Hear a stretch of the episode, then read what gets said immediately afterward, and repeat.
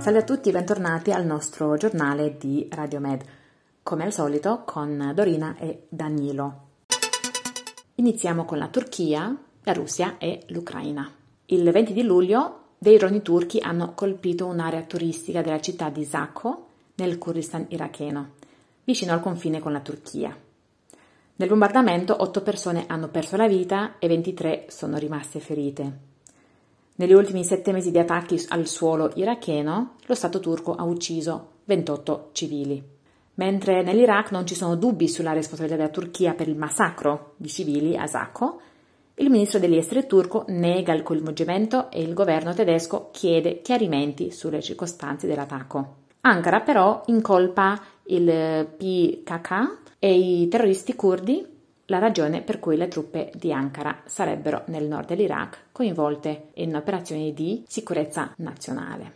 Venerdì scorso a Istanbul, Ucraina e Russia hanno firmato un accordo che consentirebbe la ripresa delle esportazioni di grano dai porti ucraini del Mar Nero, nel tentativo di alleviare una crisi alimentare globale.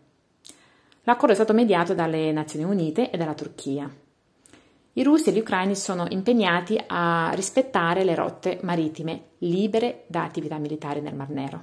Secondo l'accordo, se lo sminamento è richiesto, dovrà essere effettuato da un paese terzo. I dettagli non eh, sono stati ancora specificati.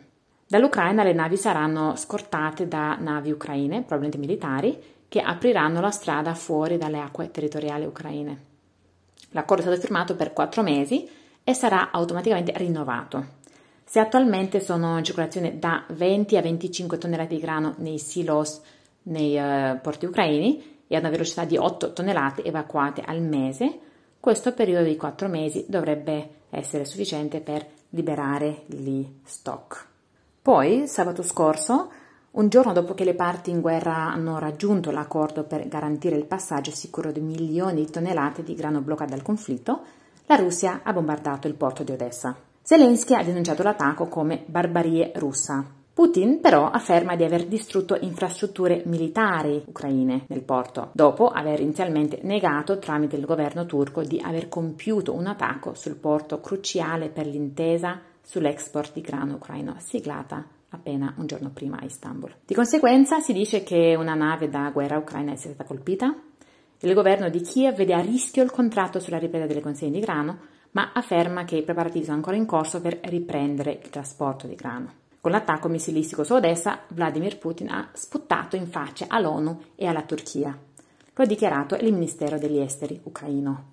Negli ultimi giorni il ministro degli esteri russo Sergei Lavrov ha visitato l'Egitto che finora ha assunto una posizione neutrale nella guerra russa in Ucraina. Con i colloqui al Cairo Lavrov vuole contrastare l'isolamento diplomatico della Russia e le sanzioni dell'Occidente. Secondo un rapporto dell'emittente statale russa RT, oltre all'Egitto Lavrov vuole visitare anche l'Etiopia, l'Uganda e la Repubblica Democratica del Congo durante il suo viaggio in Africa. I paesi africani sono tra quelli più colpiti dalle ricadute della guerra russa in Ucraina.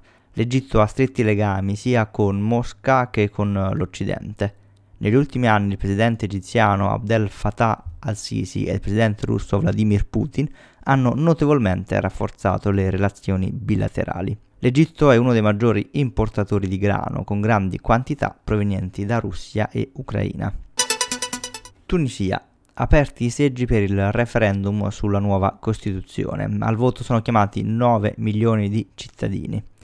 Si sono aperti in Tunisia i seggi per il referendum popolare sulla nuova Costituzione voluta dal presidente Kais Sayed.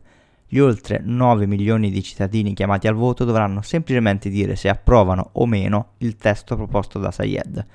Non è fissato un quorum, quindi la carta passerà con la maggioranza di sì dei voti espressi, ha precisato la commissione elettorale. Il tasso di affluenza sarà infatti la principale delle incognite di questo voto. La nuova Costituzione, se approvata, concederà ampi poteri al Presidente che eserciterà la funzione esecutiva con l'aiuto di un governo e avrà altresì una forte influenza sul potere legislativo e sul potere giudiziario. Proprio per questo opposizione e società civile hanno espresso fin dalla sua pubblicazione timori per una deriva autoritaria del paese e invitano a non recarsi alle urne o a votare no. A controllare le operazioni di voto ai seggi, che chiuderanno alle 22 ora locale, alle 23 in Italia, sono stati schierati 84.000 agenti. Poche invece le missioni degli osservatori internazionali, quella dell'Unione Africana, della Lega Araba e del Carter Center. I risultati ufficiali saranno annunciati tra il 26 e il 27 luglio, ha dichiarato la Commissione elettorale. Vi ringraziamo per ascoltare il GR di Radio Med e per provare a diffondere i messaggi legati alla migrazione e ai temi del Mediterraneo.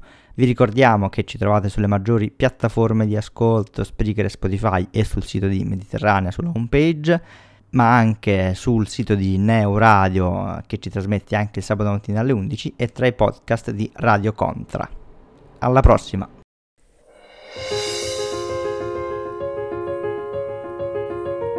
La tua occasione di far parte del cambiamento. Basta una firma. Dona il tuo 5 per 1000 Mediterranea Saving Humans. Sulla tua dichiarazione dei redditi firma e inserisci il codice fiscale di Mediterranea 9141 9420376 nella sezione Sostegno delle organizzazioni non lucrative di utilità sociale. Continueremo a raccontare il Mediterraneo e a salvare vite grazie a te.